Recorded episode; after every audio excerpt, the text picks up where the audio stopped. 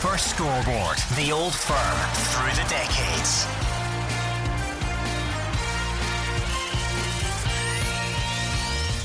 Some call it the greatest derby in the world. It is certainly the game that divides a country.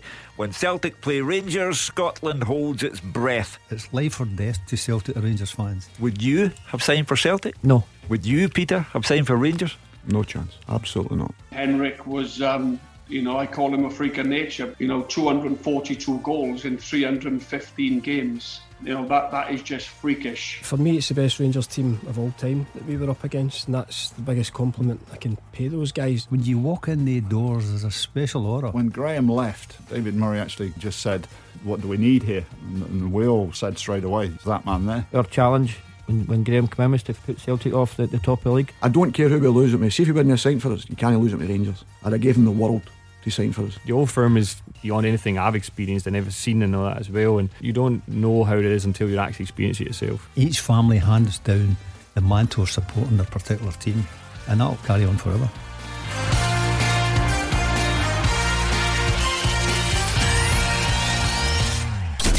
Super Scoreboard, the old firm through the decades. It's game day, and this is the home of Scottish football.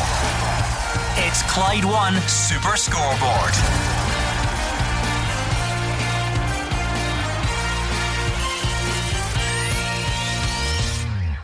Good afternoon and welcome to Clyde One Super Scoreboard as we turn our attentions back to domestic football after a midweek of European action. St Mirren v Hamilton is off due to coronavirus, but three big Premiership matches do go ahead. Then tomorrow it's over to Celtic and Rangers to bounce back or kick on from last week's Old Firm game. I'm Gordon Duncan. Joining me this afternoon, Alex Ray, Gordon Dalziel, and Hugh Keevins. The game's fighting its corner against coronavirus, Gordon. We're getting to the stage where we have to be grateful for games beating the virus and going ahead. Today, Motherwell need to get away from the foot of the table when they face Ross County. St Johnstone scored five at Hamilton last weekend. They'll be looking to build on that against Dundee United. But the game of the day has to be Kilmarnock against Hibs. And a away win takes Jack Ross's side to within one point of Celtic before Neil Lennon's team go to Aberdeen tomorrow. But Kilmarnock have won four of their last five. That's good form, Daz. Yeah, very good form. I'm looking forward to that, Hugh. I think it'll be an absolute cracker today. Motherwell just desperate to get back to playing football. Uh, good news about uh, their test yesterday coming in.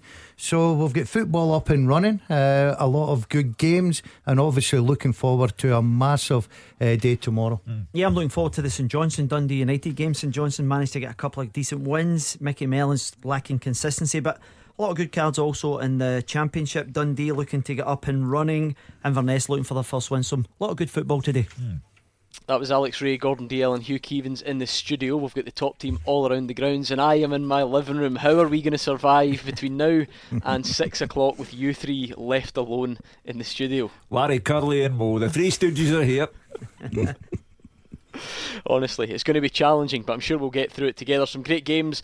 The lower leagues, of course, back last week. We've even had some lower league fixtures falling victim uh, to the weather already this afternoon, but it's all happening. We do have some football, plenty to look forward to tomorrow as well. So strap yourselves in. We'll hear until six o'clock, and of course, at five o'clock, your chance to have your say on all the big talking points on the open line. Uh, we do have the top team, I say, all around the grounds, all around the three Premiership fixtures that have survived this afternoon.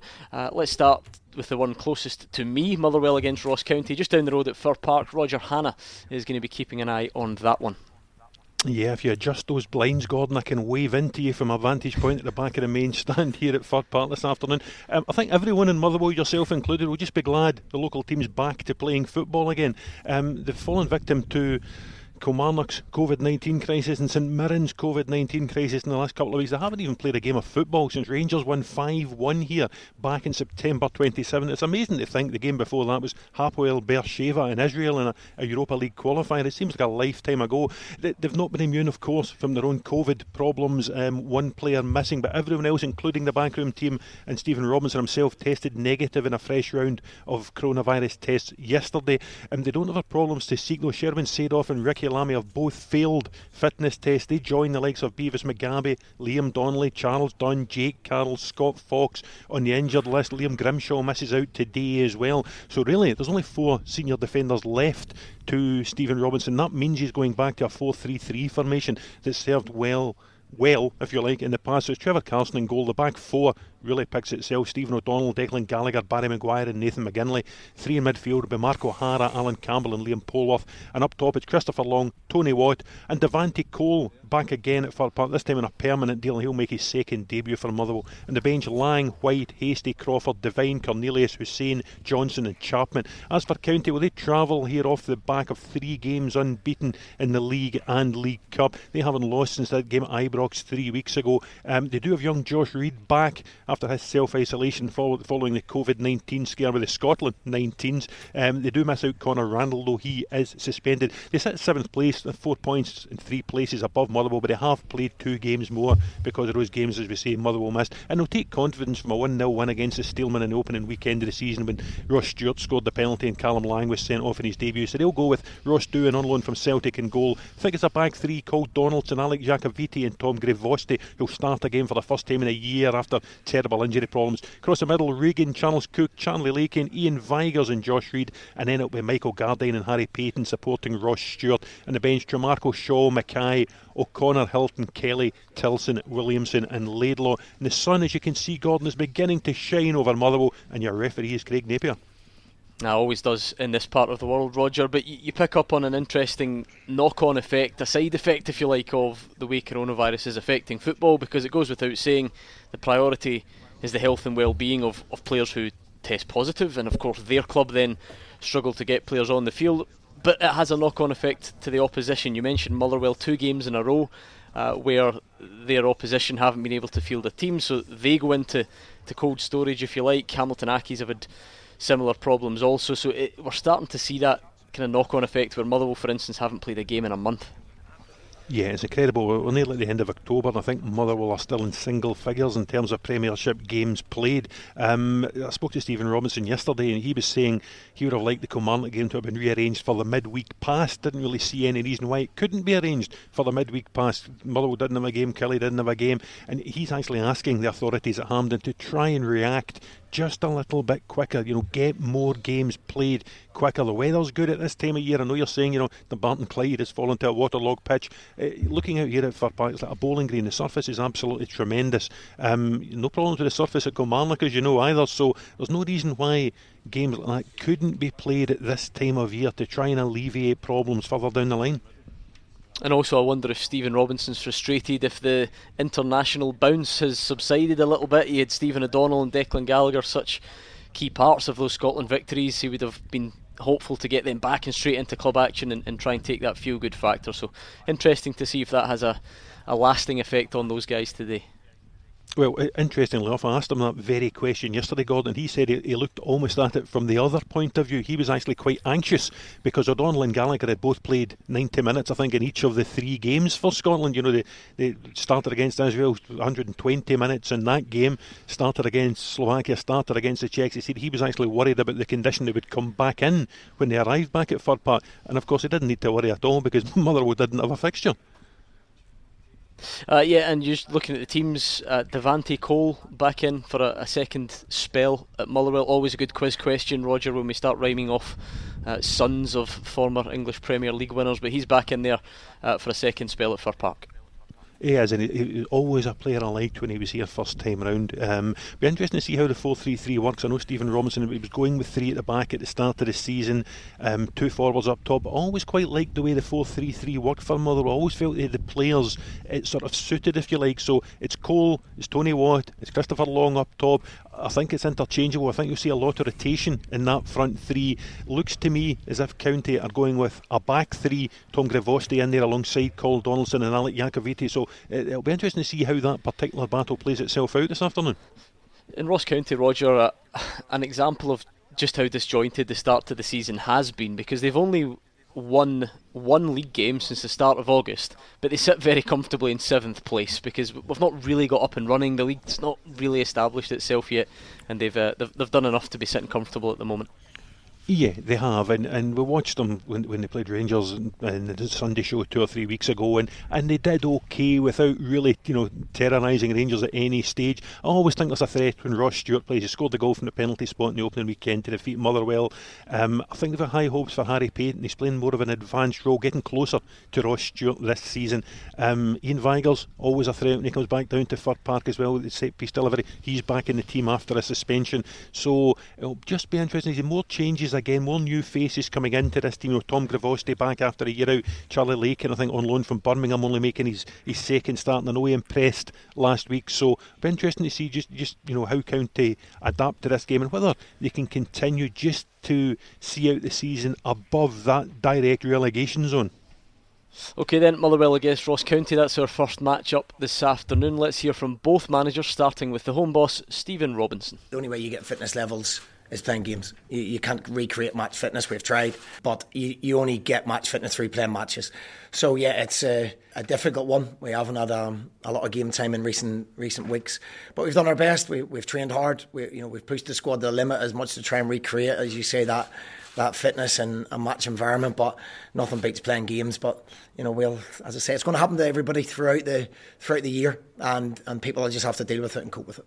I think we've got a pretty decent record against Motherwell overall, to be honest, since since I've been managing um, at Ross County, just in the games we've played. I think we've got a reasonable record against them.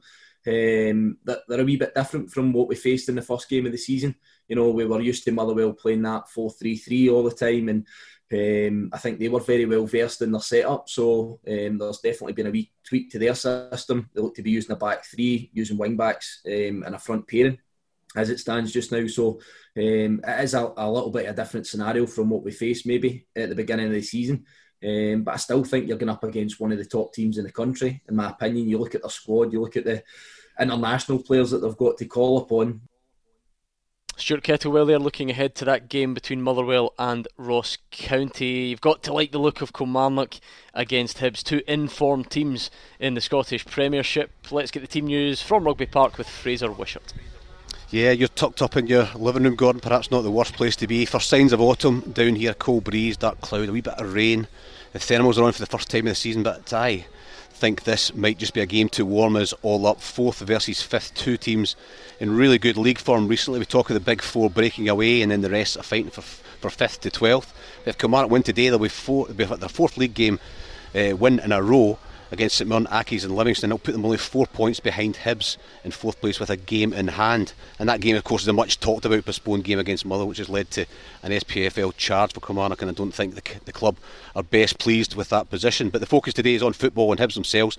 I've had a really good season so far. A win today takes them into third, and at least until Aberdeen play tomorrow, but they'll be tucked in behind Rangers and Celtic. They've got a real goal threat up front. Doidge and Nisbet, they usually play with two strikers this season, and sometimes the best way to play against Kilmarnock is with two up because uh, the artificial pitch, and Kilmarnock's real strong in the midfield with the likes of Power and Dicker. They make it difficult for teams to play it through the middle, so they might be able to use the pace of Boyle in wild, wide areas and Doidge and Nisbet up front. At the other side, Burke, Kabamba, Kiltie, you know, you get uh, Boyle, Nisbet, Doidge at the other. I think there could be goals here today because I'm looking forward to a really entertaining game. To the teams unchanged Kilmarnock from the win against Livingston last week, 4 3 3. Danny Rogers is in goals. Zeno Ibsen Rossi, Kirk Broadfoot, Clevid Dikamona, and Callum Waters at the back. In midfield, Aaron Tshibola, Gary Dicker, and Alan Power, with Chris Burke, Nicky Kabamba, and Greg Kiltie up front. The substitutes are Colin Doyle, Brandon Haunstrup, Ross Millen, Rory McKenzie, Thomas Brindley, Youssouf Mulumbu, Mitch Pinnock, Danny Whitehall, and Eamon Brophy. Just the one change for Hibernian. They go with a 4 4 2 formation, drew 0 0 against Ross County last week. Stevie Mallan's in for Kyle Magennis, who drops to the bench. They go with Ophir Marciano in goals, Paul McGinn, Ryan Porteous, Paul Hanlon, and Lewis Stevenson at the back. In midfield, Martin Boyle, Alex Gogic, Stevie Mallon, and Joe Newell, with the strikers Kevin Nisbet and Christian Doidge. On the bench for Hibs, Dylan Barnes, David Gray, Kyle Magennis, Jamie Gullan, Micah Hallberg, Stephen McGinn, Darren McGregor, Josh Doig, and Stephen Elder. And the referee today at Rugby Park is Mr. Colin Stephen.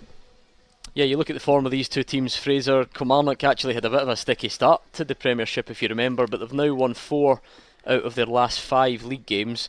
Now, of course, they had a bit of a, a wobble in the cup there when they were under strength, but they bounced back with a 3 1 win uh, at Livingston, and then Hibs uh, again taking their cup form into account as well. The Celtic game is the only defeat they've suffered in their last eight in all competitions. So you've got two really informed teams this afternoon.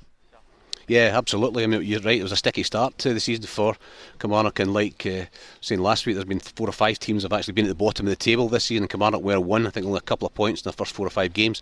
But they've had a really good run recently, and, and I think the likes of Kabamba's come in and began to hit a real good bit of form. Greg Kiltie's an interesting one because he's a, he's a terrific lad. He's a really good player as well, but he's had terrible injury problems in the last two or three years. I remember being at a game a couple of years ago here, and it was an innocuous incident, and he goes off with, a, with an ankle injury. He was out for four or five months. He looks fully fit. And he looks really charged up as well. Great skill. He's pacey. He's direct. So I think he's a big big part to play in Kilmarnock getting themselves back up the table. And uh, you know, Alex Dyer, he's such a, a, a, calm manager. Nothing bothers him. He doesn't get too high. He doesn't get too low. So when they were sitting at the bottom of the table, I'm sure he was quite calm and collected. But they've got all their key players back, Power and Dicker, as we talk about all the time as well. But the other side, Hibs, yeah, as you said, you know, when they won, lost in the last eight, had a terrific start to the season and they've just got a goal threat all over the park. You know, with with the likes of Stephen Mallan coming back in, that's his job is to create and score goals. But Boyle, Doidge, and Nisbet in there every single week, and I think we're going to get a few goals here today. I just hope the players can get the ball down and we can have an open uh, attacking game from both sides. You are Mr. Goals after last week. You have shaken off that unfair reputation that you used to have. You bring entertainment, Fraser Wishart. Let's hear from both managers starting. Uh, we're going to hear from Jack Ross, but starting with Alex Dyer. We hope so. You know, we're coming against a good side, really good side.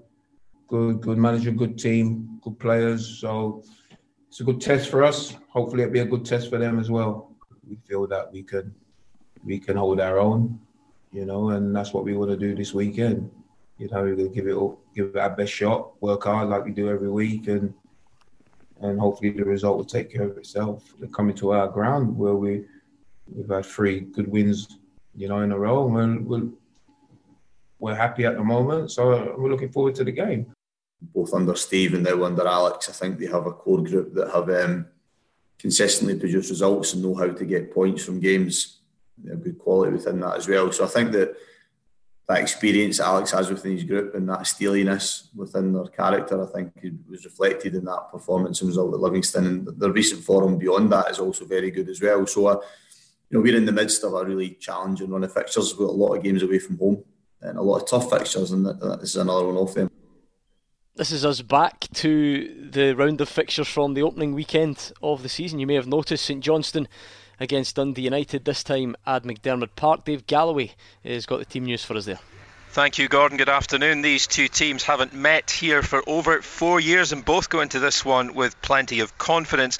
The Saints have scored 14 times in the last three games in League and Cup, with the Tangerines going into the second round of Premiership fixtures, sitting in sixth place, and a solid defensive display meant a shutout and hard fought point against Aberdeen last weekend. But such is the tightness of the table, St Johnstone would leapfrog their visitors with a victory today. Let's look at the teams then for St Johnstone first up. One change for them. Craig Bryson is in for Ali McCann. It's a 3 4 3 for them. Zander Clark in goals at the back. Jason Kerr, Jamie McCart, and Liam Gordon.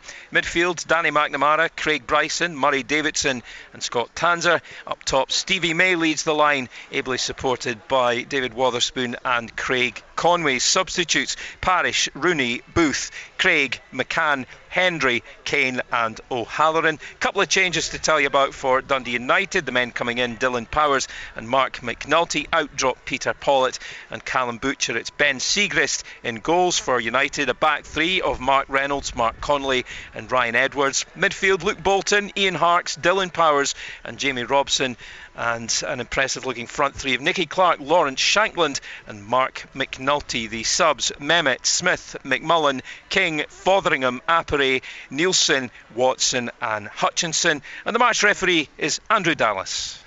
So, three big games in the Premiership this afternoon. That was Dave Galloway giving his teams ahead of St Johnstone, Dundee United, Kilmarnock against Hibs, and of course Motherwell taking on Ross County at Fir Park as well. Hugh Keevins, lots to look forward to this afternoon. Yeah, um, particularly at Rugby Park. Uh, I envy Fraser being there. I think it has the, the makings of a terrific game. Well done, Alec Dyer. He survived uh, problems galore with the coronavirus and uh, a shaky start to the season. Four wins in their last five is terrific form. Jack Ross surprised at the Hibs last week nil nil draw with Ross County. Uh, they want to get a, a, win under their belt. It would take them to within one point of Celtic. Uh, Celtic next weekend will be involved uh, in the Scottish Cup, as will Hibs. Uh, so that one will go on the back burner. But uh, that is the main talking point for me today. Kilmarnock against the Cabbage and Ribs. So, three big games in the Premiership. It should really have been four, but unfortunately, St Mirren and Hamilton is off yet again. Uh, St Mirren struggling to get a team on the pitch due to coronavirus. This hot on the heels of the news that Kilmarnock could be facing punishment from the SPFL for their inability to fulfil fixtures as well. So, clearly, very worrying times. We'll get all the guys involved and we'll take a look back at some of the week's biggest talking points next. Scottish football's league leader. This is Clyde One Super Scoreboard. Hugh Keevins, Gordon Dalziel, and Alex Ray are in the studio. We've got the top team around the three big Premiership matches this afternoon Motherwell, Ross County, Kilmarnock against Hibs, and St Johnstone against Dundee United. Of course, we should have had a fourth game this afternoon, and that leads us nicely on uh, to one of the main talking points involving Scottish football at the moment. Hugh Keevins, oh. St Mirren against Hamilton Accies is off. St Mirren unable to get a fit squad to fulfil this fixture. You'll remember this time last week the game against Motherwell was also postponed for a similar reason. Yesterday it was announced uh, that Kilmarnock could face SPFL disciplinary action for their failure to fulfil a squad also against Motherwell. You just wonder how we solve this and where we go from here. Well, first of all, I understand that the National Clinical Director, Jason Leitch, has said today that he believes the season will go its full distance 38 games. Now, with respect, how does he know that? This is October, winter's coming, the virus is clearly on the charge, uh, and I don't know how anyone can give a guarantee that the season will go its full distance.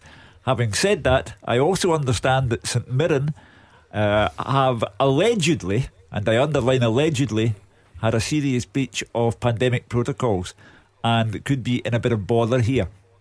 Not only for the postponement of today's game, but for other things that have gone on. So that is for the SPFL to investigate and to decide. We are a part of society. The virus is there. Football has to contend with it. We have to cross our fingers and hope that the season does run the distance, Gordon, because we had civil war last March when we went into lockdown, and we will certainly have civil war again if there's any potential for the season having to be curtailed. Yeah, yeah, Alex Ray and Gordon Dalziel, you're in the mm. studio. It goes without saying that it seems like every week we've got a fixture. Maybe that's just yeah. uh, me exaggerating. It just kind of feels that way at the moment that we're struggling to get through a week without either a, you know a League Cup game or or a Premiership match being I, called off. I don't think you're exaggerating, Gordon. I just think that's the way that uh, the things are just now. I think that's the way it's going to be. Uh, every single week, um, I think every club, and you heard the Motherwell manager talking about it. Uh, I like the fact that Brian Rice is coming out and saying, Look, we fought so hard to get football back up and running. We have to just accept what's thrown in front of us. I think we've just got to take each case individually, Gordon. I don't think there's a big panic just now about people are saying, Well, if we, you know, call off games and then how do we fit the games in? I think that with the size of the squads in these bubbles in the Premier League teams, if we have to go to three, four games a week. There's no crowds. There's nothing there to to, to worry about. Players, I, I think it happened to Rangers in the 2008. 2008, yeah. yeah. when they when they had to step up and play so many games in so many many days. I think that's a, a situation that it might be in the horizon. Similar, yeah. Yeah, of course it is, Ali. But the most important thing is every week we've got to try and keep football going. Now, as Hugh said about St Mirren and Kilmarnock, that's up to the authorities to deal with that. But every club are doing their very, very best to keep everybody safe. But we're fighting a virus here, which is very difficult. Yeah, I, I agree with what the guys are saying, Gordon, in terms of, you know, it seems to be every week. Uh, we're going to have to deal with this at the moment, and I think it's going to be ongoing as well because the nature of the virus Now, there's obviously investigations into certain, as you just alluded to a minute ago. If you have broken protocol, for me, you should forfeit the fixture. But the suggestions that a 3 0 should be mandatory, Hugh, oh. uh, potentially going forward, I don't see that happening. That For me, that's not fair because, you know, there'll be clubs who have bigger squads as well. You can actually carry a lot more players, and then the smaller clubs will get punished even more. We come to one dilemma here, Gordon, and that is that the SPFL have canvassed uh, all the clubs, uh, asking for their views on the matter of whether or not games should be forfeited, and also asking them for a third time to empower the SPFL board to decide what should happen if the season is forced into closure. Once again, self interest will determine what clubs say about that. Uh, self interest was at the core of everything that went on last March, and it will be again if the virus worsens and the season has to be curtailed. Uh, I don't envy anyone having to try and come up with a plan, a contingency plan if this season has to be curtailed because the willingness is not there to empower the SPFL board. Put bluntly, no one trusts anyone in Scottish football. Well, Neil Doncaster says there is a, a growing willingness. Whether it, it's enough or not, we'll find out. And, and hopefully, it, it doesn't get to that stage. If we limit ourselves, for the purposes of this discussion, to these individual games that are being postponed, Roger Hannah, where, where do we go from here? Because I mentioned Kilmarnock facing potential disciplinary action. Celtic and Aberdeen were fined earlier in the season. Um, reports in, I think it was the Mail, amongst others, this morning suggesting uh, that St Mirren could be in a bit of bother. So, not wanting to, to prejudge any of that, but, but Gordon Dalziel said a minute ago, you know, clubs are doing their best but I suppose this is the point of these investigations to find out well, are clubs actually doing their best? Are, are players doing their best? And if they're not, and that leads to a situation where you cannot fulfil your fixture, then you may well forfeit the match. Yeah, hundred percent. And, and listen, we'd be the first ones jumping up and down with the SPFL if they weren't properly investigating this. Now, Gordon's right. You know, we, we tend to act and show in good faith. We, we believe all clubs are doing it properly. We believe all players are doing it properly. But when there are positive tests, I think it's incumbent on the authorities just to investigate, mm-hmm. just as a belt and braces, if nothing more, Gordon, to make sure that, in fact, that the clubs and the players actually are following the protocols that they should do. I, I, think you know we tend to look as well at a broad brush, and you know everything's a three 0 forfeiture. That shouldn't necessarily be the case in my book. I think we should look at all of these and their individual merits because each of the cases has been very different. You look, I think this is now the fourth time St Mirren have been involved. There was the, the, the seven positive tests, six turned into false positives of the staff. There was then the three goalkeepers. There was then the one last week that forced a Motherwell game off. There's a fresh one this week that forced a Hamilton game off. Of course, the SPFL has to investigate St Mirren. They, they feel duty bound to investigate Kilmarnock as well. And if there are breaches of protocol, then you know the, the, clubs will have to face whatever consequences they are. But uh, going back to the start of the conversation, I don't know how Jason Leitch can sit there and say the season will finish. You know, I'm trying to message him just now while he's got his crystal ball out. I'm going to ask for tonight's lottery numbers because two days ago he was warning us we'd have a digital Christmas and you'd have to FaceTime your mum and show her our presents. Now he's telling us we'll get the Premiership finished in May. No one knows what's happening with COVID. No one knows if we'll get the season finished, and no one knows when the next game to fall will happen. But there will be games falling. Fraser Wishart, what's your take on it? Because I'm sure you are, you, have got a, a, slightly different angle on it, being very much focused on on the well-being of the players and how tough this is on them. Because I don't think it should be lost that they're, they're humans like everyone else, and it, it is difficult to keep up with with various restrictions. How do we find a balance then with with with all this stuff? Well, I think we've pretty much got a balance. I think the system that's been put in place has put, uh, as I've said it week in, week out, the, the amount of work that's gone on. And uh, all clubs, but you know, you're looking at Kilmarnock here or St Mirren or Motherwell where there's not a lot of staff. And uh, the people have put in place real protocols. And, and as far as I know the players are, are, are, following those. Now what do you do? Do you lock players down? Do you just say to them you can come to training go home and never go out for the next 12 months? You know they have lives. They have other family members. And it's all been discussed you can pick up from anywhere you know as can the rest of us you know and, and Gordon you're in isolation so uh, naive, uh, not naively, but innocently, you, you've you've been you've been close contact with somebody who's got it. So players are no different now. If clubs have breached protocols, etc., then that's a different matter. I, am totally against the the, the ultimate the three 0 and uh, in, in awarding the game the other way, that just opens mm-hmm. up a huge can of worms. And you look at things retrospectively, and you look at Aberdeen and Celtic, and people start to see why were they treated differently from so and so. The football should be on the park, you know. So if they're actually taking against clubs, as was happened with, with Aberdeen and Celtic, then that's the way you should look at it in, in terms of maybe monetary value. But no, I'm not for taking points off clubs, mm. especially 3 0, because goal difference might count as well. And then you get yourself into an awful mess. I do agree with Stephen Robinson. I thought he made a really, really good point during the week. Can we speed these things up? Football takes ages to investigate things. This game, Motherwell versus uh, Kilmarnock, if we get if we get a clear situation where we decide no, we're not going to take points off clubs. We're not going to make it a 3 0 victory. There'll be other sanctions if, if they've breached it. Then you can play the game. But we're waiting for the investigation to go through before we can actually play the game. And the weather's quite good just now. This game could be played last midweek, Motherwell against Kilmarnock, but it can't until investigation's taking place. So I think that's something the authorities need to look at. Fraser, do you I wonder, regret? Uh, sorry, Hugh. I was just. I want. To, sorry, Hugh. I want to pick up on something Fraser said because this is what we're going to hear a lot from fans. Uh, and you mentioned, you know, about what why were Aberdeen and Celtic treated differently. But I, w- I wonder if they actually were because we're talking about clubs who are unable to fulfil fixtures because, and, and by the way, let, let me kind of put that word in there allegedly. I, am not saying that any particular club has, but, but let's speak let's speak hypothetically. If players breach protocols and then the club cannot fulfil the fixture, is that not entirely different from what happened with Celtic and Aberdeen? Because as much as Bolingoli we know breached protocol, as did the Aberdeen players, that didn't cause the clubs to be unable to fulfil their fixtures. It just so happens that the Scottish Government stepped in and we got a bit of a, a slap in the wrist and sent to the naughty step. So uh, I wonder if we're confusing two things that actually aren't the same. No, the, what I was saying was that that's what fans will start to look at. That's what fans Doesn't will start right to say, well, why were they treated differently? You know, I'm, I'm not saying that, that, uh, that uh, what the punishments for Aberdeen and Celtic were wrong. I, I, don't know the ins and outs of the case against the clubs. I, I was involved with the players and, and, represented them.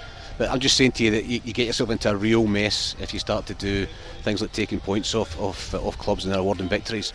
There is a situation here where we are in a, a serious position, a serious crisis. Uh, that this this virus is a can you see it? You can't smell it. You don't know where it is, but it's going to, it's killing people. So we have got football playing we need to keep going. Uh, I see Wasps rugby team, they're playing a big final, they've got 11 players out. Cristiano Ronaldo f- failed a, a, test during the week as well, so he's he's got it again.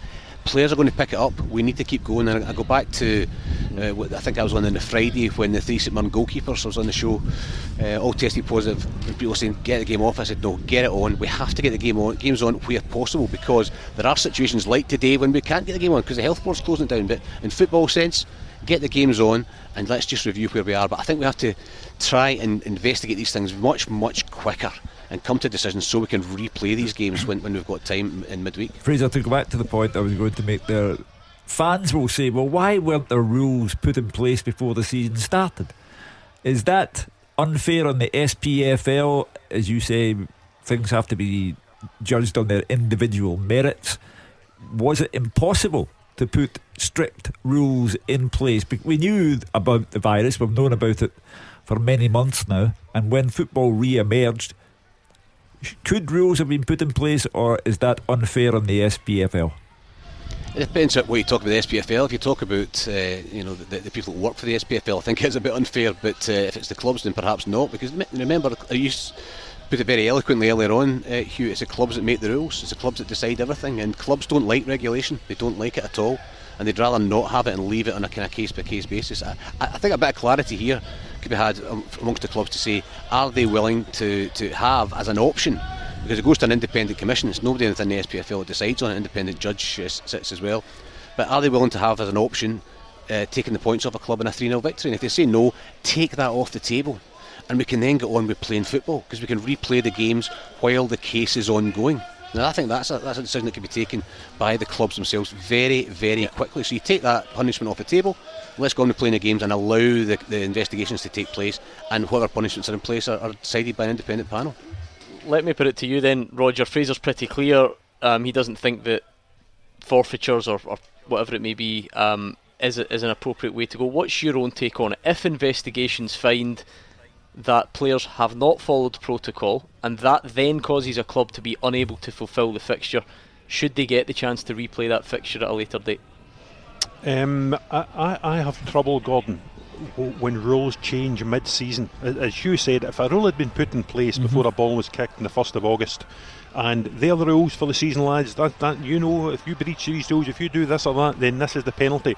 Then the, the clubs and the players would have had no comeback really. Uh, it grates with me a wee bit that now, three months into the season, almost that they're talking about changing rules and not quite making it up as they go along. But you, you know what I mean. So uh, I would tend to think that you know, I don't like the 3 0 forfeiture. I don't know where they get the 3 0 from. As Fraser said, goal difference could, you know, come play big at the end of the season, whether the season's curtailed or not. So I, I'm a big one for investigating these instances, treating them all in the merits, looking at any breaches if there are breaches, and punishing clubs and or players. That could take the form of a fine for the club and a suspension for the player. But I do think that, you know, the likes of St Mirren v Hamilton today, I'm uncomfortable with the thought of Hamilton getting a 3 0 victory.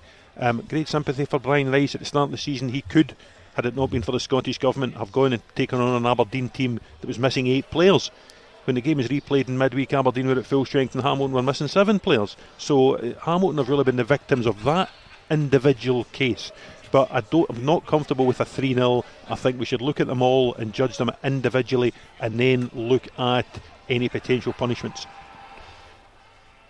Alex, I feel like you were trying to come in. Yeah, well, I totally agree with Roger in terms of changing the rules halfway, or a, a, third of the way through the season almost, Gordon. And when you look at that, I think it's totally wrong to then implement things now where people may well have got off uh, prior to that. That goes back to the point I keep mentioning with Hugh, and we mentioned it for months now, Hugh, about oh. actually getting some sort of mechanism now. The SPFL are now canvassing clubs to try and get something in place for a potential that we don't get this season up, uh, whether it's a percentage, 70%, 60 whatever it may well be. Yeah. But we're so far down the road. Why was this not all addressed a lot sooner?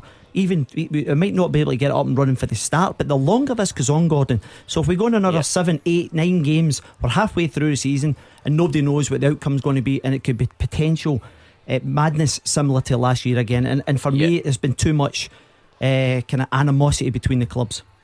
I mean, we're we're talking about you know curtailment of a season though. If, in terms of individual games, Alex, you mentioned, yep. and by the way, I, am not saying that, that, it would make it right, but you say that teams may well have, have got away with it in the past, but but we haven't had any examples of that because the games that have been yep. that have been abandoned because of a failure to fulfil a fixture, because of a f- failure to provide a fit squad, those so investigations are all are all still op- open, so there wouldn't be anyone that's got away with it in the past. Yeah, I was actually just meaning the, the two earlier ones gone, and I take your point as it was uh, different circumstances, but we're actually kind of yeah. going from side to side here about what, what the outcomes are going to be.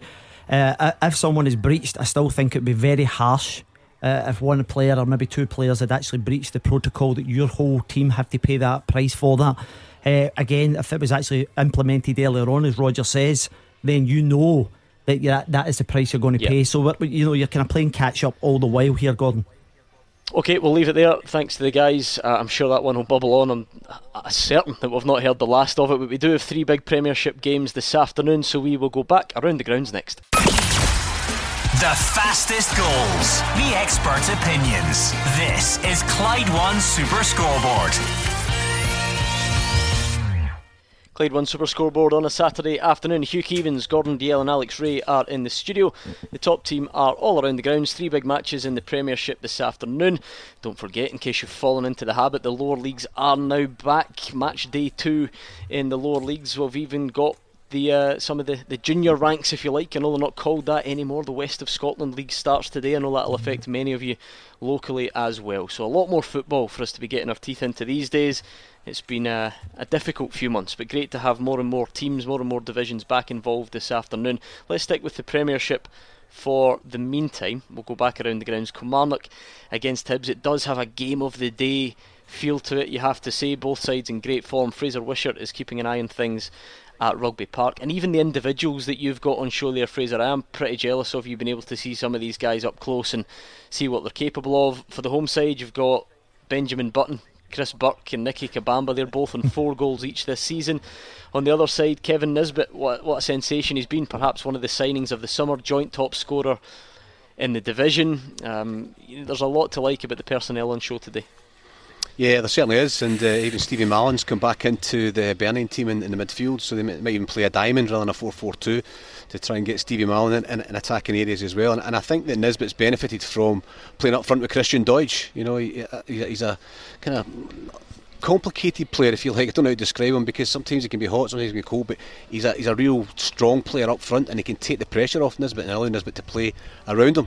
And I think that's been a real key for, for Hibernian that and that there's a pace of Martin Boyle in the in the wide areas. I think for Hibs, they might uh, maybe just go back to front a wee bit more and it's not long ball, but maybe hit the strikers earlier because I said uh, before, the success has been based for Kilmarnock around Steve Clarke and, and, and Alec Dyer as a kind of 4 5 1 4 3 3 formation, but strong, Tshibola, Dicker, Power in the midfield. They kind of force you to play into the mid, the middle of the park and then Dick and Power are all over you in that midfield area. So that's why I'm thinking they might just be playing the, the diamond to try and get Stevie Mallan further forward to play off the two strikers. But uh, whatever happens, I do think I'm going to get goals. You said earlier I was at uh, Hamilton against St Johnstone last week. Didn't expect them, but got eight. I, I think there could be there could be three or four goals in this. But I, I, do think that Hibs will just have the edge. They've got a real strong look about them, settled look about their team. Porteous and uh, Hanlon warming up in front of me as well, strong at the back. Jack Ross has put together a good side, and, and they know a win today and they're a point behind Celtic. And what about Christian Doidge, Fraser? You mentioned him there. He's had to play second fiddle in the goal scoring stakes to Kevin Nisbet. The poor guy's stuck on 99 professional goals. He just needs one more to get off his backside to get the 100. But at the moment, he's standing aside and letting Kevin Nisbet get all the goal scoring plaudits.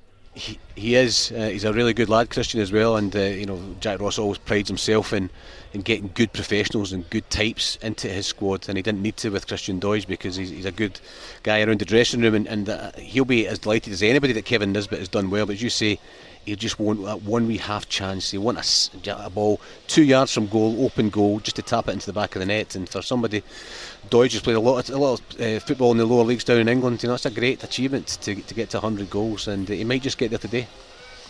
Uh, Roger Hannah, a few things to discuss with you before we actually talk about what's happening on the field. One of the photographers from a, a well known photo agency has sent me a real close up, high resolution picture of Gordon Dalziel's cardboard cutout at Fir Park. It's even more terrifying than I thought when you see it in, in all its uh, multicoloured glory. It really is quite something.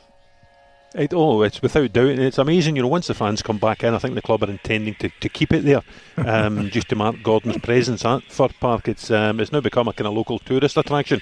Um, and you know, people every time all the media come in, they, they, they gather around it for a look. He's looking resplendent his number nine white away top.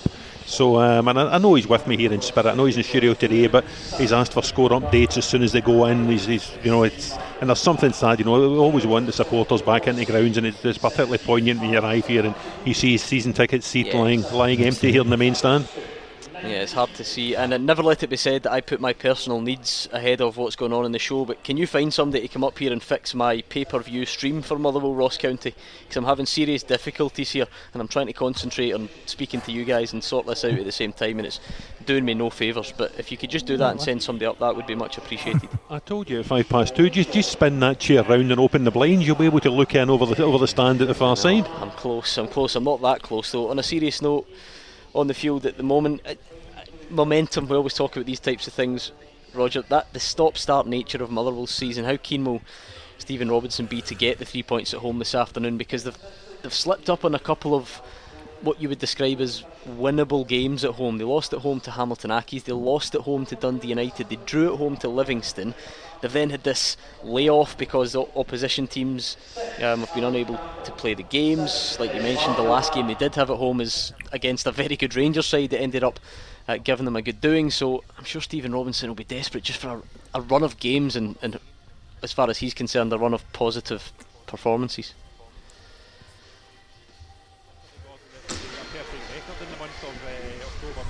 This game, he could well be manager of the month, a 100% record. But I mean, it's ridiculous to think Motherwell have lost eight goals in their last two games.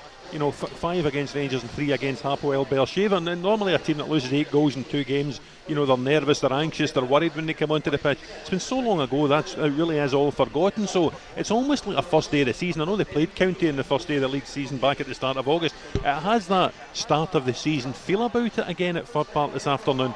Um, eight players out. You count them all up for Motherwell. As I said back def- defensively, they really are down to the bare bones. Although you, you, you feel silly saying that because it's, it's, two Scotland defenders and Stephen O'Donnell and Declan Gallagher. But young Barry Maguire's back there at centre half. I believe Nathan McGinley, who's still settling into his Motherwell career there at left back. So it'll be fascinating to see whether they're fresh, they're at it, they're ready to go, or whether there is a staleness there just because they haven't played together. Stephen Robinson was saying yesterday they've tried bounce games, but they're just not the same. And I think he'll be a lot more content 20 minutes in if he's seen that his team are, are ready to go toe to toe with County, just fitness wise.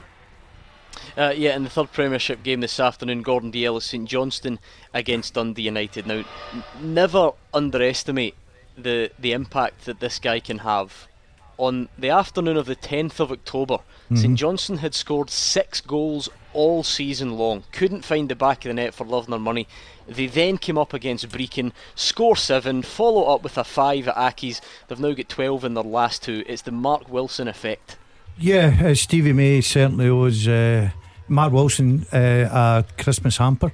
There's no doubt of that. Uh, uh, look, Stevie May is a very good player, but he's judged on his goals and he hadn't been scoring goals, Gordon. Now, what I think he's changed in his game this season, as a striker, and I was I hate to say this, I wasn't the most hard working striker. I like to play between the the, width, six, yeah, yeah, uh, the, the the width of the box, the eighteen yard box. I, I I hate it getting into wide areas where you thought it's going to take I've a wonder goal. That, yeah. yeah, I've got to take a wonder goal because you're a goal scorer, Alec. Right, that's what you're paid.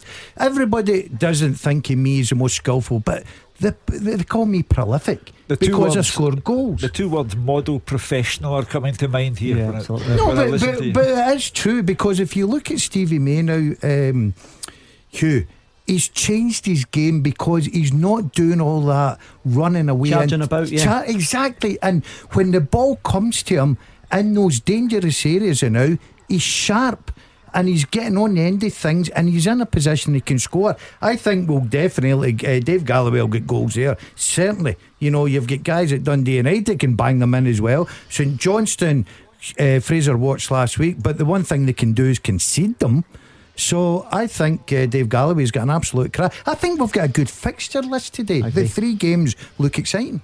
Yeah, yeah, definitely. St Johnstone against Dundee United, uh, Kilmarnock up against Hibs at Rugby Park, and Motherwell up against Ross County at Fir Park as well. Plenty to get excited about in the lower leagues. We had Championship football last night. We had a good win for the Scotland women's national team last night as well. And like I say, the likes of the West of Scotland League, it's been a really disrupted start to life for that competition, but that gets underway today. So if your team's involved, or obviously you can't get out to the game, maybe uh, you've got family members playing, you're streaming the games, whatever it may be, get in touch and let us know what you're witnessing this afternoon. We're on Twitter at Clyde SSB, and the 3 o'clock kickoffs are coming up next. It's Clyde One Super Scoreboards Open Line 0141 951 1025. Hugh Keevins, Gordon Dalziel, and Alex Rae are here and they want to take your calls. So, what did you make of today's football? What are you thinking ahead of tomorrow's football? Let's do it all. 0141 951 1025 in the phones, at Clyde SSB on Twitter. Here is what you've missed this afternoon if you're just joining us in the Scottish Premiership. It finished Kilmarnock nil, Hibs 1, Motherwell 4.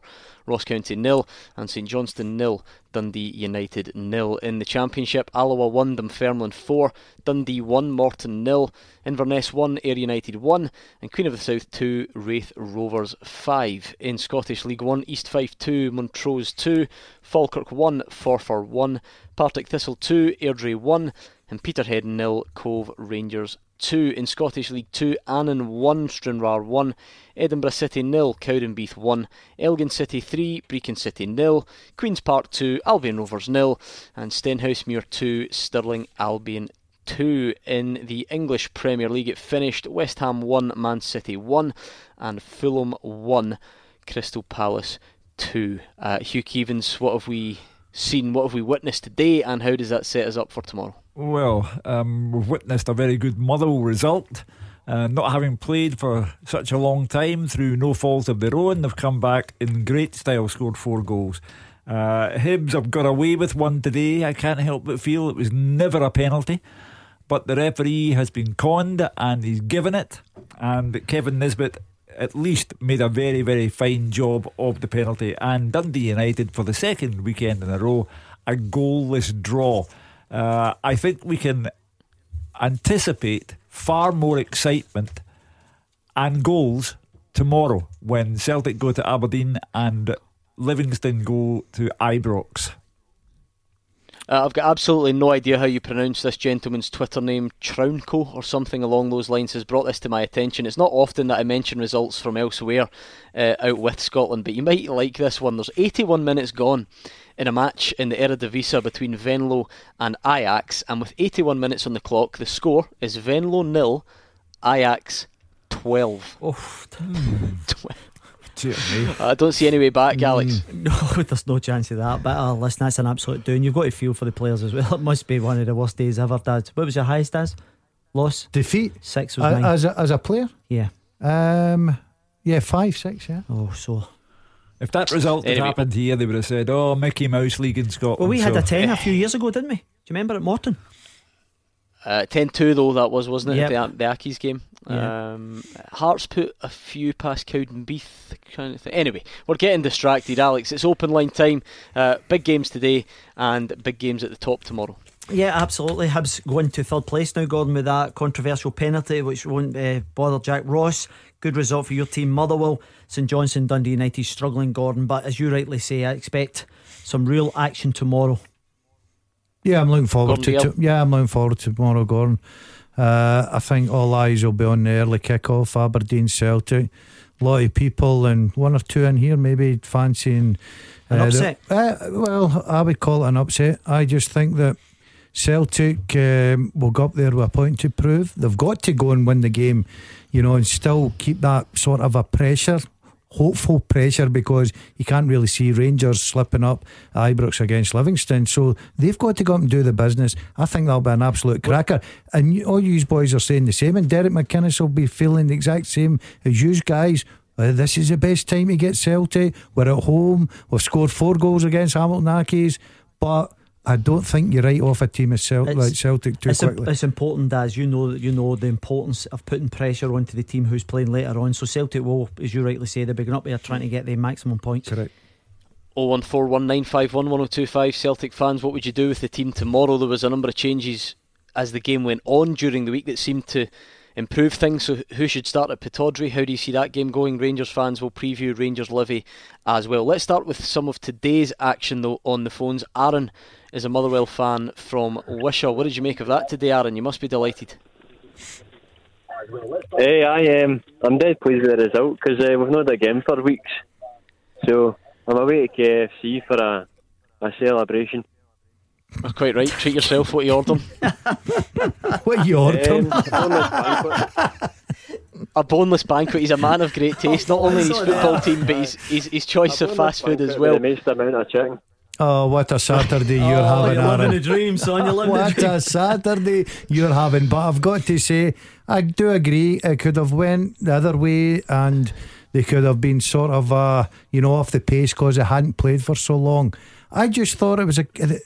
We don't want breaks, of course we don't, but. The break was there for Motherwell. I thought it was a good opportunity for a manager, coaching staff to get really into the players, work on a few things, get their confidence going again. That's a very good result today. A clean sheet and four goals. Enjoy, Alan, uh, enjoy Aaron, your beca- chicken. Aaron, because it's been such a disrupted few weeks, how how hopeful are you that that's the sort of kick start of a, a regular run of, of games and, and maybe a good run of form as well? Sorry, I need to repeat that. How how hopeful are you, Aaron? That's the start of a, a good run of form. What what pleased you today that makes you think this is the, the start of good things? Aye, well, the the four goals more than anything because it's no no often Motherwell score more than one. Yes, it's a fair point. Uh, Hugh Keevins, uh, the nature of the win, score four, then a, a clean sheet at the other end with a makeshift defence, you have to say, on a number of levels because decimated by injury. There was a positive coronavirus test as well, remember? And then you lose your, your first choice goalkeeper during the game. So to, to score four at one end and, and not concede any, um, a, a good afternoon for Stephen Robinson. Yeah, absolutely. There's no downside to what has taken place today. Four different goal scorers as well. Uh, so a very positive afternoon. uh, and a positive night to come for Aaron. God, when you look at the the form, the recent form, it's actually four wins and a draw in the last eight. When you factor in Rangers, Beersheba, and Aberdeen away, so I think you'll be quite happy. And when you yeah. look at the, the, the, the, all the goal scorers as well, you know you've got Cole, the boy Lang's decent as well. Harris pitched in, and then you've got Tony Watt scoring goals. So you know when you mix it about, it generates confidence. Uh, yeah, Gordon, that's an important factor as well. Devante Cole comes back, a second debut, mm-hmm. scores. Tony Watt has probably been the the sort of regular starter of the strikers recently. He scores, but then Callum Lang comes off the bench and, and scores as well. Yeah, it's a bonus for the Motherwell manager. Uh, it's a bonus for Motherwell. They've obviously worked very hard at it when they've had the opportunity, doing a bit on the training ground, Gordon, and it's paid dividends this afternoon. Um, I think the big important thing also, not just the fact they've scored four, we always say get a clean sheet. They've lost their goalkeeper just now. Hopefully he'll be okay. But they had to play the second half without Trevor Carson. So I think that's been a terrific three points and something for Motherwell to really go and build on now. Aaron, I think the question on everybody's lips here is are you a beans or gravy man? Definitely gravy. Can it be a bit of gravy, Aaron? Definitely gravy.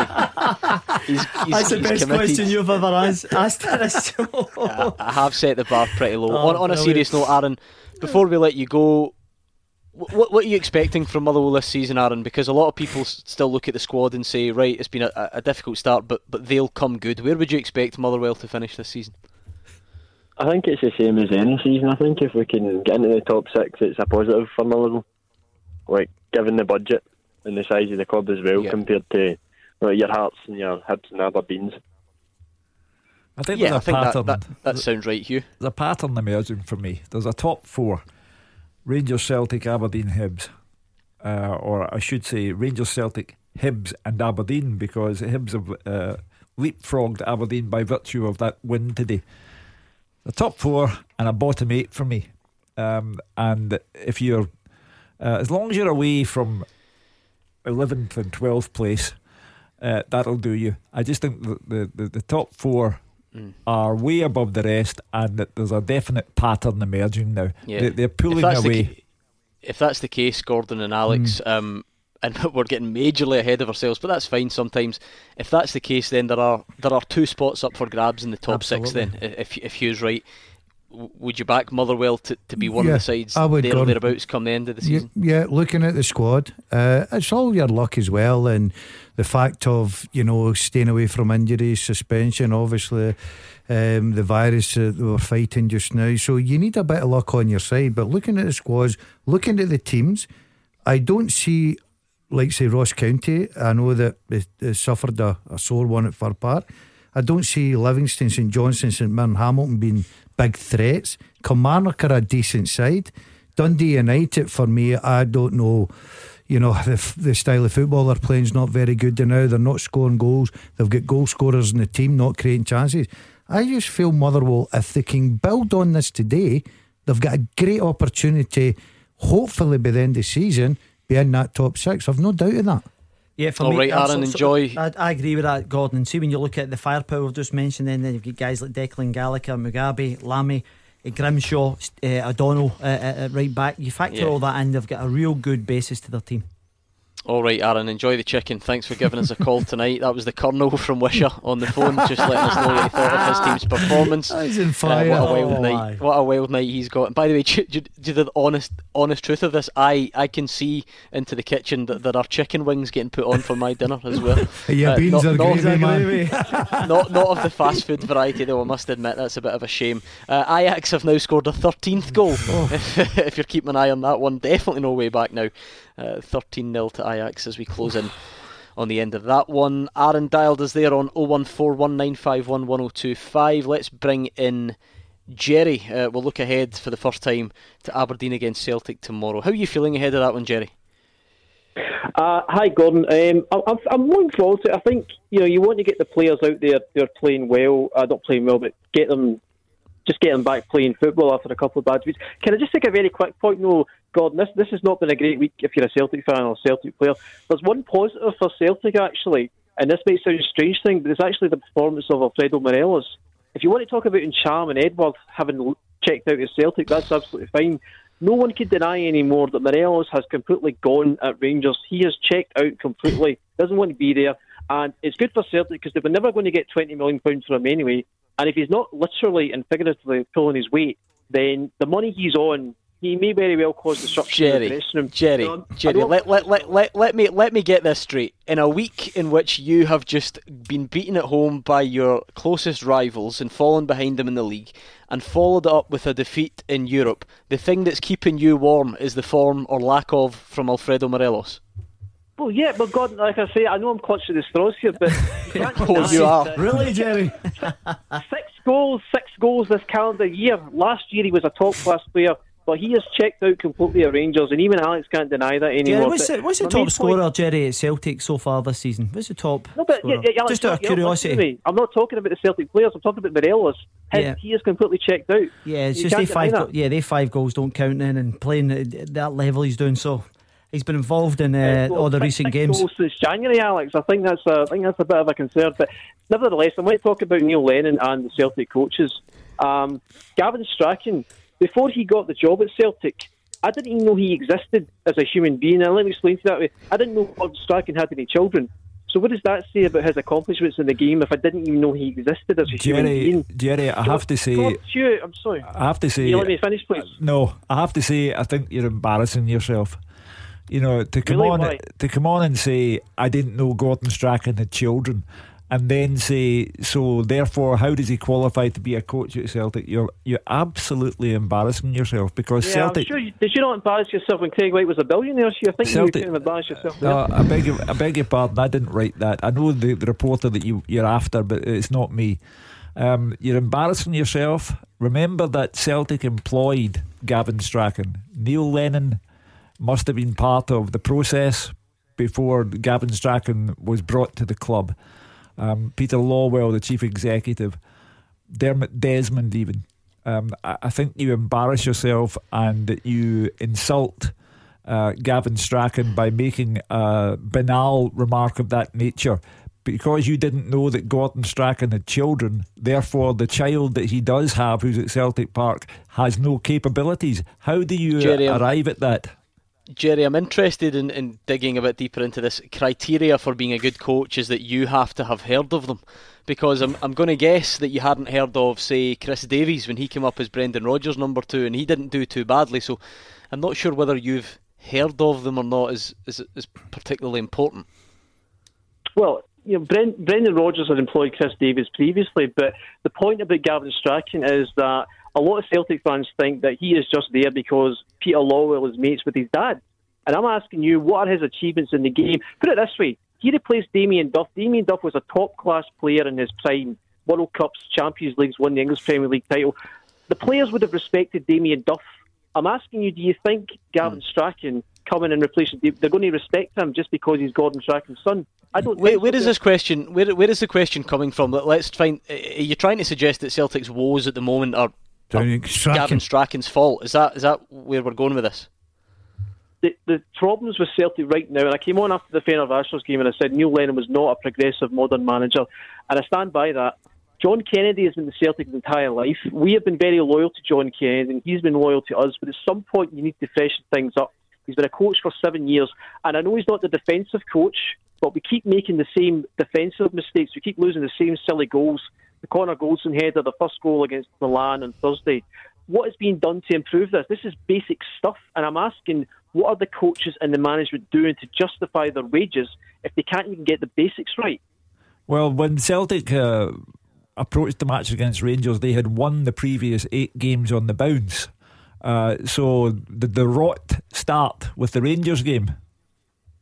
From day one this season, saying we played badly. You can't hang your hat on that. No, I'm wondering where you're hanging your hat. You know, I, I can tell that you've had a very, very bad week. Uh, and you've come on and you've started with Alfredo Morelos, which is absolutely nothing to do with Celtic. Um, and then you've gone to Gavin Strachan and the fact that you didn't know Gordon Strachan had children. Um, you, you, you said, by your own admission, you were clutching at straws. Uh, you know, Celtic haven't been playing well this season at all. Uh, and tomorrow is a massive game for them. I, I just think that you're approaching it in a fashion that is insulting Right, let's try and boil it down to something close to a serious point, Gordon. Mm-hmm. Um, because beneath the, the criticism that Hugh thought was unfair and, and beyond the Alfredo Morelos thing, if Celtic aren't in good form, the manager and the coaching staff can take a portion of the blame for that. I- Is there more that can be done in terms of the way their team are being set up tactically? Should they be doing something different? Are they picking the right players? The- These are all at least relevant questions when when you're analysing a team's Yeah, that's the, de- that's the debates we've been getting, Gordon, over the last, uh, what, six, seven days after a game. Um, they changed to a back four the other night there and they looked more comfortable. It's up to the, the management team. I, I, th- I don't think they take a bit of responsibility. It is their responsibility. Okay, I think players got off lightly nowadays, but as you as a manager, you pick the team, the tactics, substitutions, set plays with your coaching staffs. You analyse the opposition. You do your homework. So the responsibility lies at your door as a manager of any club because you are the guy that's in control of it. So they've got to go out there. But getting back to whether you think someone's a good, Jory's talking about uh, Gavin Strachan. Uh, about his coaching, Doesn't, he's probably never seen Gavin Strachan coaching, so he's talking absolute nonsense. But at the end of the day, Neil Lennon stands and falls by his decision with his coaching staff. All right, we'll leave it there. Thanks to Jerry on the line 0141 951 1025. Good time to get your call in because we could be speaking to you next. After they play, you have your say. 0141 951 1025. Clyde One Super Scoreboards Open Line. Hugh Keevins, Gordon Dalziel, and Alex Rae in the studio. They're waiting to take your calls on the usual number or Twitter at Clyde SSB. And never let it be said that Saturday's phone in is not full of incident. We started talking about bargain buckets from KFC. We've gone on, we've covered Alfredo Morelos, Craig Whyte, uh, Gordon Strachan's children. It's it's all there on a Saturday evening. So get your call in 0141 951 1025 or Twitter at Clyde SSB. Let's go straight back to the phones, shall we? In fact, just a bit of news this afternoon. Nothing to suggest this is going to have a knock on effect, and clearly we hope it won't. Uh, but one of Standard Liège's players who test has tested positive for coronavirus. Now, he started against Rangers on Thursday. Um, I don't know Hugh Keevins. I am not going to do my Jason Leitch impersonation. I, I don't recall many examples of transmission from one player to another on the opposite team, um, but just one perhaps to, to keep an eye on. I, I hope he wasn't up close and personal as, at that bust up at the, end. yeah. Well, when players, either international players or club players at a European competition, when they are going from country to country at a time like this, that is the risk that you run. Uh, you're going into a different environment. Um, it applies to the standard Liège players when they come to Glasgow. It is part of what's going on. So we can only hope that uh, he is an, an isolated example and that neither the rest of the standard Liège players nor any Rangers player has been involved in transmission. Yeah, that's just one to keep an eye on. Like I say, there's no real suggestion that it's going to have a major um, impact on, on Rangers, but it is one to look out for. 01419511025 on the phones. Let's see who we've got. We've got Craig who's on. He's a Rangers fan. What have you got for us tonight, Craig? Hi, uh, Gordon. Hi, panel. Um, hi. Well, you know, first and foremost, before I move on to tomorrow's game, I have to say that the previous call you had, I'm sorry, but to me, all of that's nonsense. Yes, Alfredo Morelos has not been goal scoring wise in the best form he's ever been in. Um, I think he's took on a bit of a different role, though. I do think he has had an impact in games. He's created. He's not done enough, and I think his still needs to improve. But actually, when I look at it, the difference between Rangers and Celtic is that we've got one striker who's not playing well. They've got at least three who are not currently firing at all right now. You know, even Edouard, the guy who's meant to be worth, you know, up to thirty million pounds, has, by Lennon's own admission, not been playing playing well. You know, so in that respect, I think, you know, as I said, it comes to tomorrow. I would be playing Kemar Roofe tomorrow if I was Gerrard because I think he deserves a start, not just because he, you know, scoring one of the best goals you're likely to see all season. Um, at, you know, in midweek, but also any time he has played, as I say, I think he's been in decent form. Um, obviously, he did pick up a knock, but he's back fit, which is good. Cedric Itten, again, another player who, you know, despite a a minor knock um, earlier in the season, also is starting to play well and add goals. You know, Jermaine Defoe, you know that um, that's a guy who's guaranteed to get you at least, you know, 10 goals a season. He's more than able of doing it. And I think that's why when I look at the games tomorrow, I really think as long as Rangers go and do their jobs and win a game at Ibrox against a Livingston side that although they drew with them at Almondvale, we're not playing on this 3G surface that they've got anymore. We're playing at Ibrox. That should be a comfortable one. You do that, let the Celtic game take care of itself. They're not in good form now. Aberdeen, over the last years, though, haven't performed against Celtic often enough. But if they do, I think Celtic could be in trouble unless they change it, unless somehow, you know, their strikers find the form that I think they're lacking right now. Uh, and I think that's the difference with Rangers and Celtic. You know, Yeah. not Yeah, I mean, player. It's that Rangers have three strikers in form. Celtic have got three that are not in form. Well, just in, in fairness, just just to balance things up a little bit, if you've got Edouard, Ajeti, and Griffiths out of form and we've not really seen much of them, I'm not sure how you can say Itten and Defoe and Roofe are in form when we've seen similarly not a lot of them either. But I don't think we have to go tit for tat all night on it. Um, Alex, Yeah. I think tomorrow Craig would play Kemar Roofe. Now I think tomorrow is not necessarily up for debate because Steven Gerrard seems to have suggested that he's still lacking in fitness, and, and you agree, and you Yeah. think it will be Morelos. Let, let's let's look say a week in the distance, two weeks in the distance. I know you th- you think Morelos is, is performing okay, doing a different function within the team, but are we getting closer to the time when when Kemar Roofe takes his place in the team if things were to keep going in this trajectory? Possibly Gordon. However, what I would say is I think when Steven Gerrard was asked some questions yesterday about his striking options, he actually says that Roofe can actually play as a two. Play off a side. Yeah, absolutely. He can he can go and play as a two. But at 100%, I just feel as if he's not up to speed yet. And uh, I would be going with Morelos purely for the point of view as he's played all the most recent games. He will be more up to speed. Try and get the a couple of early goals and then fire in the guys who need the extra minutes just to try and get Roofe closer to Morelos. But, you know, Alfredo has scored five goals in 13 games, Gordon. His general all round play could be better at times, but he does such a good job within the actual shape. And when you factor in, I think there's been 14 different scorers other than Morelos. And I think that's a key difference from last year to this year. Yeah, I think you make a, yeah you make a great point there, Alec, about people look at Morelos and think, right, he's not scoring goals. Oh, his form's dipped. I think he actually is playing very well. I'd take on board their point about his touch the other night was poor. He could have got himself a couple of goals. But as a coach and you're looking at him, the Rangers manager will be looking thinking his positional play is good. He's creating space and opportunity for other players who didn't score uh, last season. It was all down to Morelos. All of a sudden, it looks like a team outfit now instead of depending on one player, Morelos. And I think Morelos is a big part of that. So I'm not buying into the people that That he's down because- tools, not that, Ah, he's you know, down not a tools and he's not doing this and he's not. I think he's become a very important Integral part, part, yep. of that team.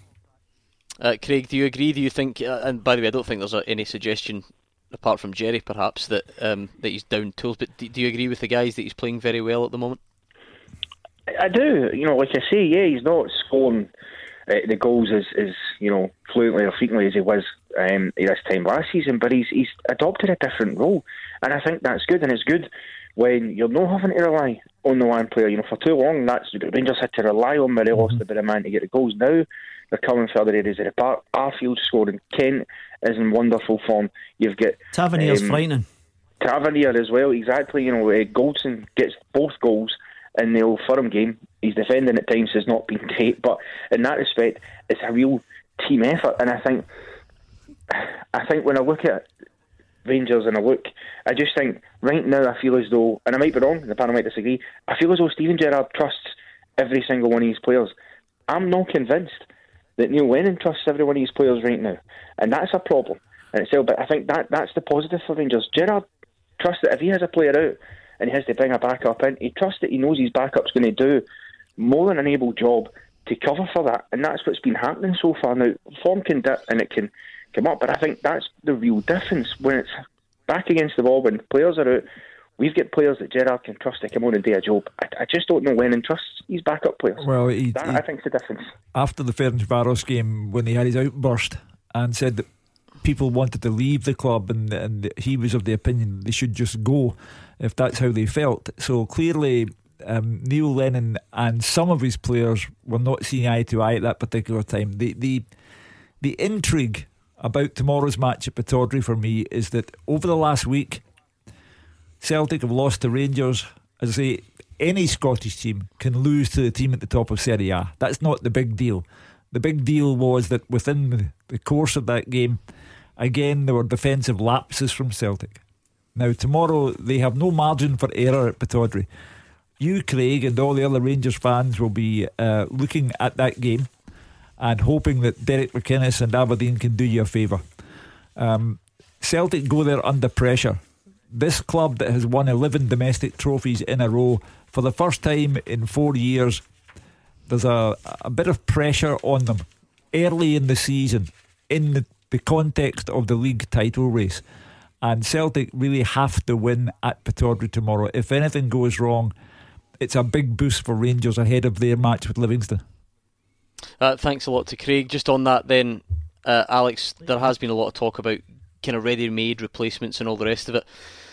What would your predictions be? If you like, is tomorrow a day for Joe Aribo, for Steven Davis? I think we know Calvin Bassey probably will, yeah. given Borna Barisic's situation. I think Steven Davis is possibly the one that possibly could change uh, Gordon. It depends on how offensive he wants to be. But you're going to play Jack and Davis uh, and then sacrifice a Kamara or Arfield. I think they've all been playing brilliantly. Uh, for me, it potentially could be the right hand side, whether Hagi starts again. I know he's chosen uh, Brandon Barker in recent weeks as well to play that position, but just going back again to the boy Bassey because you're not quite sure what you're actually going to get. He's had a few cameos, Gordon. I actually thought he was magnificent, uh, a proper athlete. Busting up and down that, that left hand side, I thought he was absolutely excellent. That, the boy Bassey, he came when he came on for uh, Barisic. I thought he was absolutely excellent because he was yeah. he, considering you got him for nothing. Okay, let's hear from some of today's managers. We'll get back to previewing tomorrow's games very soon. It was a goalless draw, unfortunately, between St Johnstone and Dundee United. These are the thoughts of Callum Davidson. I think after 10 minutes, I think we settled down. I thought we played really well. I thought created good opportunities. Uh, wouldn't say half chances. Pleasing for me was how we dealt with their, their front three. I think it's a potent front three. You know, uh, a lot of experience, a lot of goals between them. I think we, we limited them to no shots on target today. So uh, that side I was really pleased with. On the attacking side, you, know, you dominate the game for 80 minutes. Again, for me, I, have been here a few times this season and we've lost the game 1 0. Uh, eh, but I'm really frustrated we didn't. For the lads, we didn't take the three points. Yeah, I thought yeah, I thought he produced two or three really top class saves today. Uh, I think the head at the end, I think Davis, I think it was a deflected shot as well. I think he's pulled off a great save. Kept him in the game. You know that's what he's sort of paid for. And another day we might have scored two or three uh, and won the game comfortably. Uh, but again, I'd rather take that type of performance and that type of energy level for the full 90 minutes. Callum Davidson there up against Micky Mellon this afternoon. We've worked very hard on the defensive side of things, and we're, we're we, as of up to date, I'm loath to speak too soon because you know that's like. We're, we're very superstitious in football.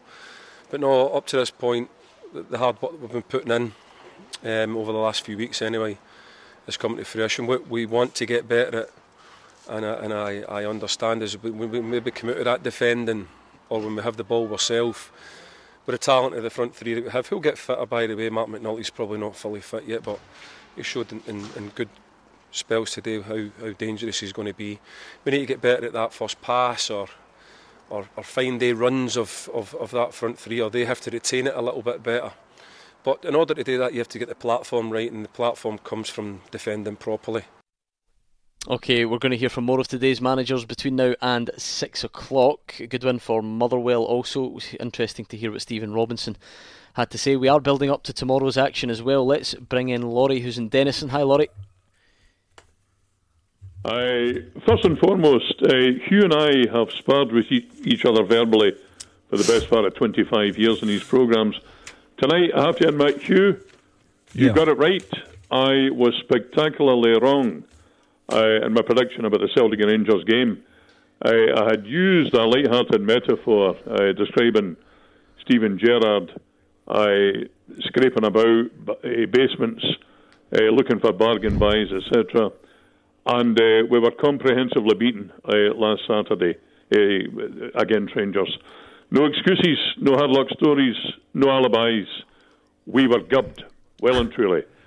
I, I'm not going to use the out that a lot of my fellow fans uh, have resorted to about the absentees caused by COVID 19, simply because Celtic have assembled a squad that has cost three times that uh, of Rangers under Steven Gerrard. Uh, against Milan the other night, there, uh, I saw some encouraging signs in the second half uh, with the performances of Rogic and Christie. Uh, they played with a wee bit more urgency and a wee bit more kind of uh, pace up front.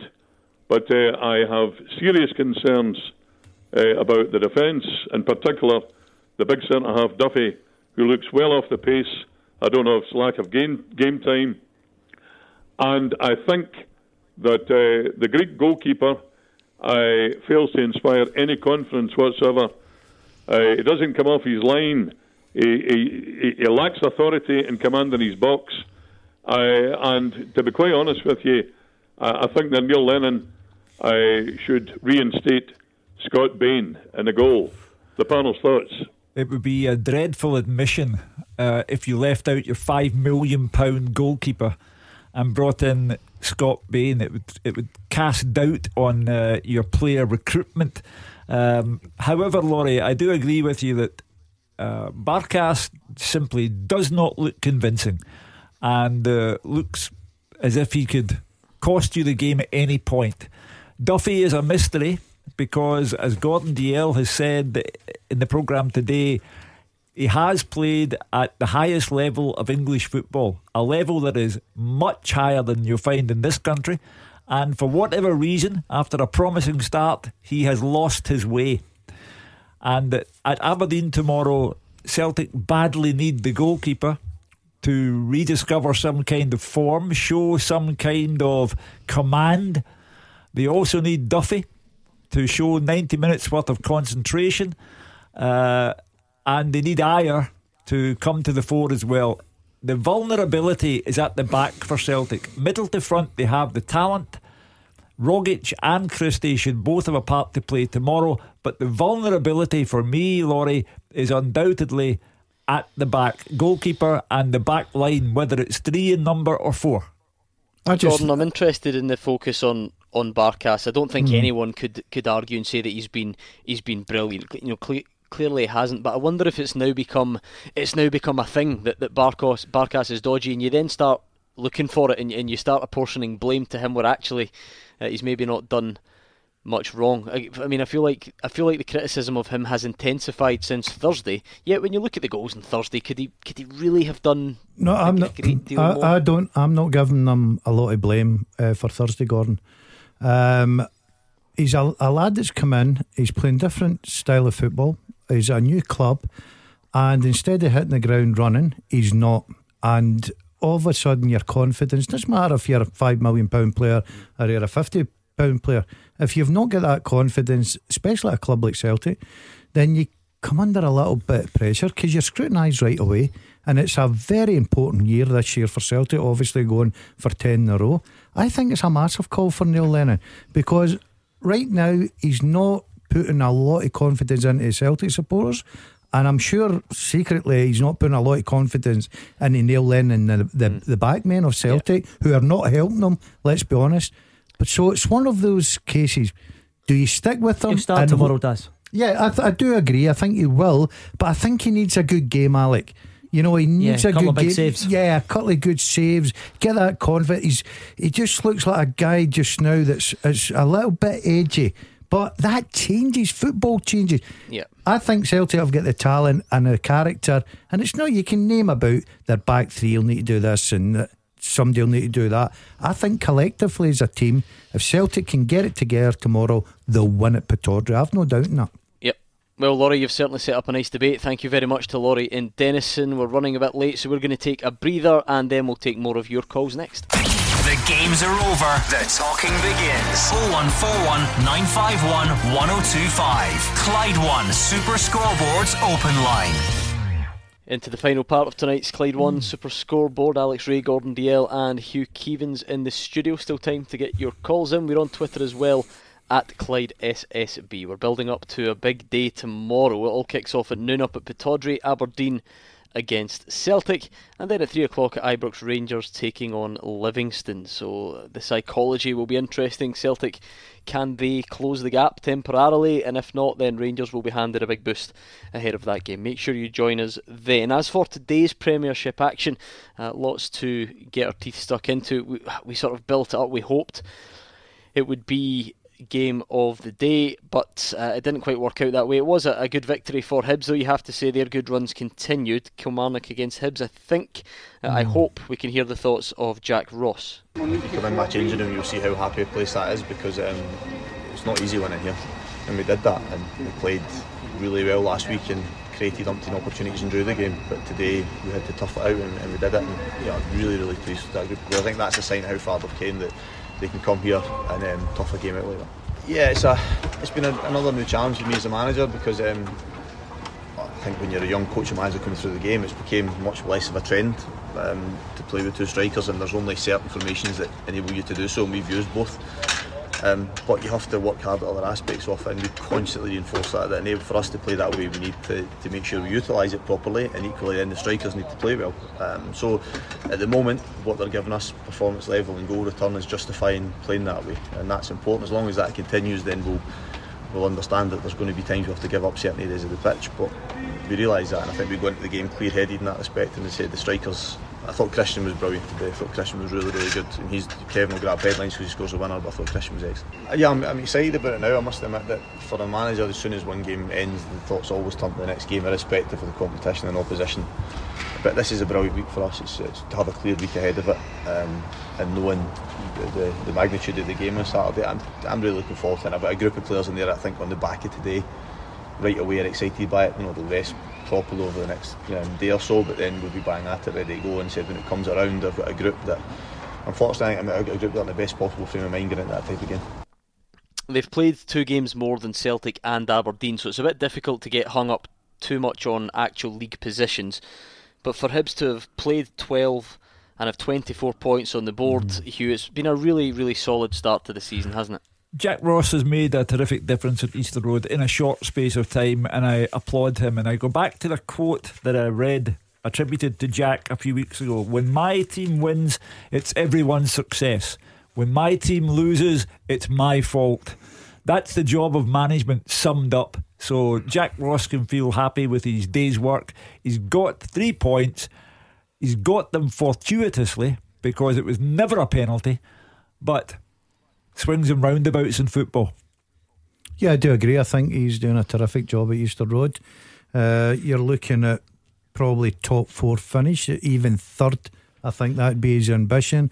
And obviously, that big game next week against Hearts, when they get in there, probably odds on favourites, but you never take anything away from a derby and count your chickens before. And uh, it'll be a difficult game, but if Hibs play the way they can play, they could be in the final. I, th- I, think the important thing what he said there for me was they were kind of dug it out. It mm. wasn't pretty, you know, no. and it's about get, grinding out results, particularly at Kilmarnock on that surface.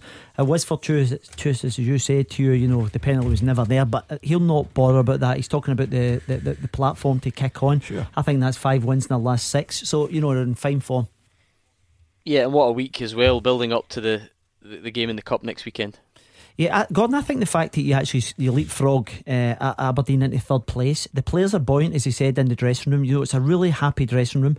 He's mixed up a little bit as well today. You know, he's put in Stevie Mallan. Magennis is on the best. He's actually got options now as well. And I like the boy Nisbet. That's eight goals already, Hugh. So oh. he's looking to be maybe hitting around about the 20, 25 mark. And Jack will be reminded, Gordon, all week long that Hibs have never beaten Hearts at Hampden in a Scottish Cup tie. So right, I'm, I'm, hold on. I'm interested. I'm interested in this stat because you keep using it. You clearly like it. How many times have they played? That I can't Once. tell you. Because I've got a funny feeling that it's only a couple. No, no, no, anyway, no, I'll, no. I'll look it up. You, yeah, you can look it up. But uh, you know, it, it, it will be another feather in his cap if he can beat Hearts. And to be honest, he ought to beat Hearts. Um, and to get to the final, whether it's Celtic or Aberdeen. Uh, yeah. So it's a big feather in his cap if he can get to the final. Okay, one of the happier managers going about today will be Stephen Robinson. A 4 0 win against Ross County. Here's what he had to say. I think the circumstances in which we won, you know, we've, we've actually got seven defenders missing now. If I include young David Devine in that, who's on the bench today, but he's not played for three months, you know, he's only trained a week.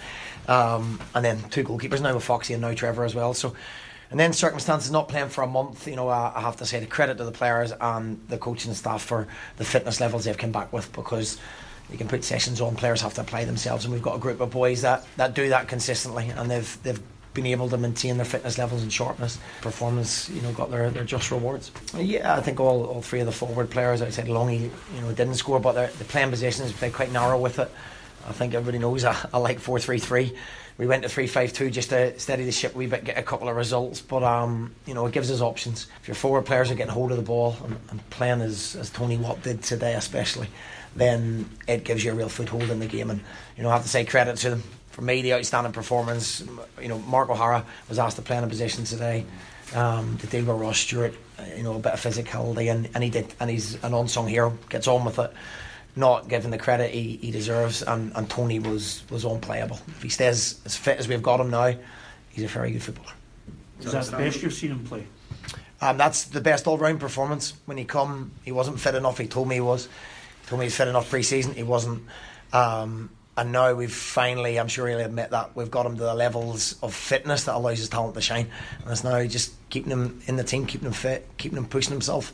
Um, there's a very, very good footballer. There's never really been any doubt about that. So we're pleased for him. He's a he's a good boy as well, and he's bought into what we're trying to do, and you know he's a big asset for us at the moment. He's a happy man, Hugh Keevins, and it's easy to understand why. Yeah, um, I'm particularly interested in what he had to say about Tony Watt there. Everyone knows the Tony Watt story, the, the boy who scores against Barcelona for Celtic uh, and then goes around the world playing football. But Tony Watt, to hear Stephen Robinson speak of him in those terms and say if he keeps up that level of fitness, uh, you know, he's going to be a very special player for Motherwell. And, uh, you know, the manager must be very excited by that prospect. Gordon? Yeah, I can't, I can't disagree. I think the one thing I'll say about Tony Watt is, as an experienced player and the clubs he's played with, coming to Motherwell, sitting on the bench, you can get frustrated. Uh, but he's waited his time, Gordon. He's worked on his fitness, as the manager has said there in his interview, and he's taking his chance. He's a big player for Motherwell, and he's been a terrific signing now. Yeah, Alex, to be described as unplayable by your manager, that gives you a wee boost, I would imagine. Gordon, when he's on when he's on song, he's really powerful. He's dynamic and he can get amongst the goals. You know, he's only got three goals so far, but you know he'll be looking to try and kind of make a big impact. That and the reason being is because of the options as we mentioned earlier on, Lang and uh, Cole. Uh, you know, uh, there's guys in there that are going to make an impact. Gordon at the top end of the pitch. So when he gets that opportunity and scoring like today, his confidence the world of good. Yeah, I mean, a lot was made. Motherwell hadn't played in a month and had their defensive problems before the game. They then lose Trevor Carson, so all it just all adds up to a good afternoon, doesn't it? It's a brilliant afternoon, Gordon, because it's a valuable three points. They'll be looking to try and get into that top six, uh, and obviously they've got a couple of games in hand as well on some teams. So you know it's it's up for grabs, and I just think with the personnel, as I said, uh, up the top end of the pitch, Gallagher, O'Donnell, uh, was it Mugabi? They've got guys that are actually decent. Uh, uh, defensively as well, and if we can get Carson back uh, in the sticks, I think top six all day long. Okay, let's leave it there. Uh, start with you, Alex. Um, give us your brief thoughts on, on tomorrow and everything that's to be expected. Uh, I think Aberdeen uh, can nick something against Celtic, Gordon, purely because Celtic are not in great form at the moment and uh, they'll be buoyed by the 4 0 win, and I think it'll be a comfortable win for Rangers. I, I think a lot of people will be in the same mindset as Alec. Uh, I'm completely different. I don't think your Celtic and champions and the players in the squad that they've got, I know they're going through a bad time. I think they'll go up to Pittodrie and I think they'll get a result. What about Alex has taken two goals off Hamilton Accies, but I'll, I'll let you away with that. It's Sorry, been a long afternoon. About, um, it was 4 2 the other night. Yeah, yeah, what about the other game, you two? Yeah, what about the, the Rangers game? I, I, I think Rangers will uh, win comfortable tomorrow. Oh, yeah, I've no I've no doubt that uh, Rangers will pick up three points at Ibrox. It's just uh, if Livingston can keep the score down because I think Rangers are playing too well. But I do believe that the the two teams from Glasgow, Celtic and Rangers, will pick up three points. Hugh Keevins, see us out. Rangers have had an exhilarating week. They have won back to back at Celtic Park for the first time in 25 years. They have gone to Belgium, beaten Standard Liège, and scored a goal that is the talk of Europe. Celtic have had a miserable week. They have lost to Rangers and they have then lost to AC Milan. That can happen, but defensive frailty is there. It has been a miserable time for them. I can only summarise it tomorrow by saying they have got to go from misery to happiness. Uh huh. Try following that. Right, there is a big game, two big games tomorrow. Aberdeen against Celtic. First up, we're on air at quarter to 12, so make sure you join us. We're there right through till 6, covering that Rangers game at 3 o'clock as well. Thanks for your company this afternoon. Great way to enjoy your weekend. Up next, it's Mr. George Bowie and the GBX.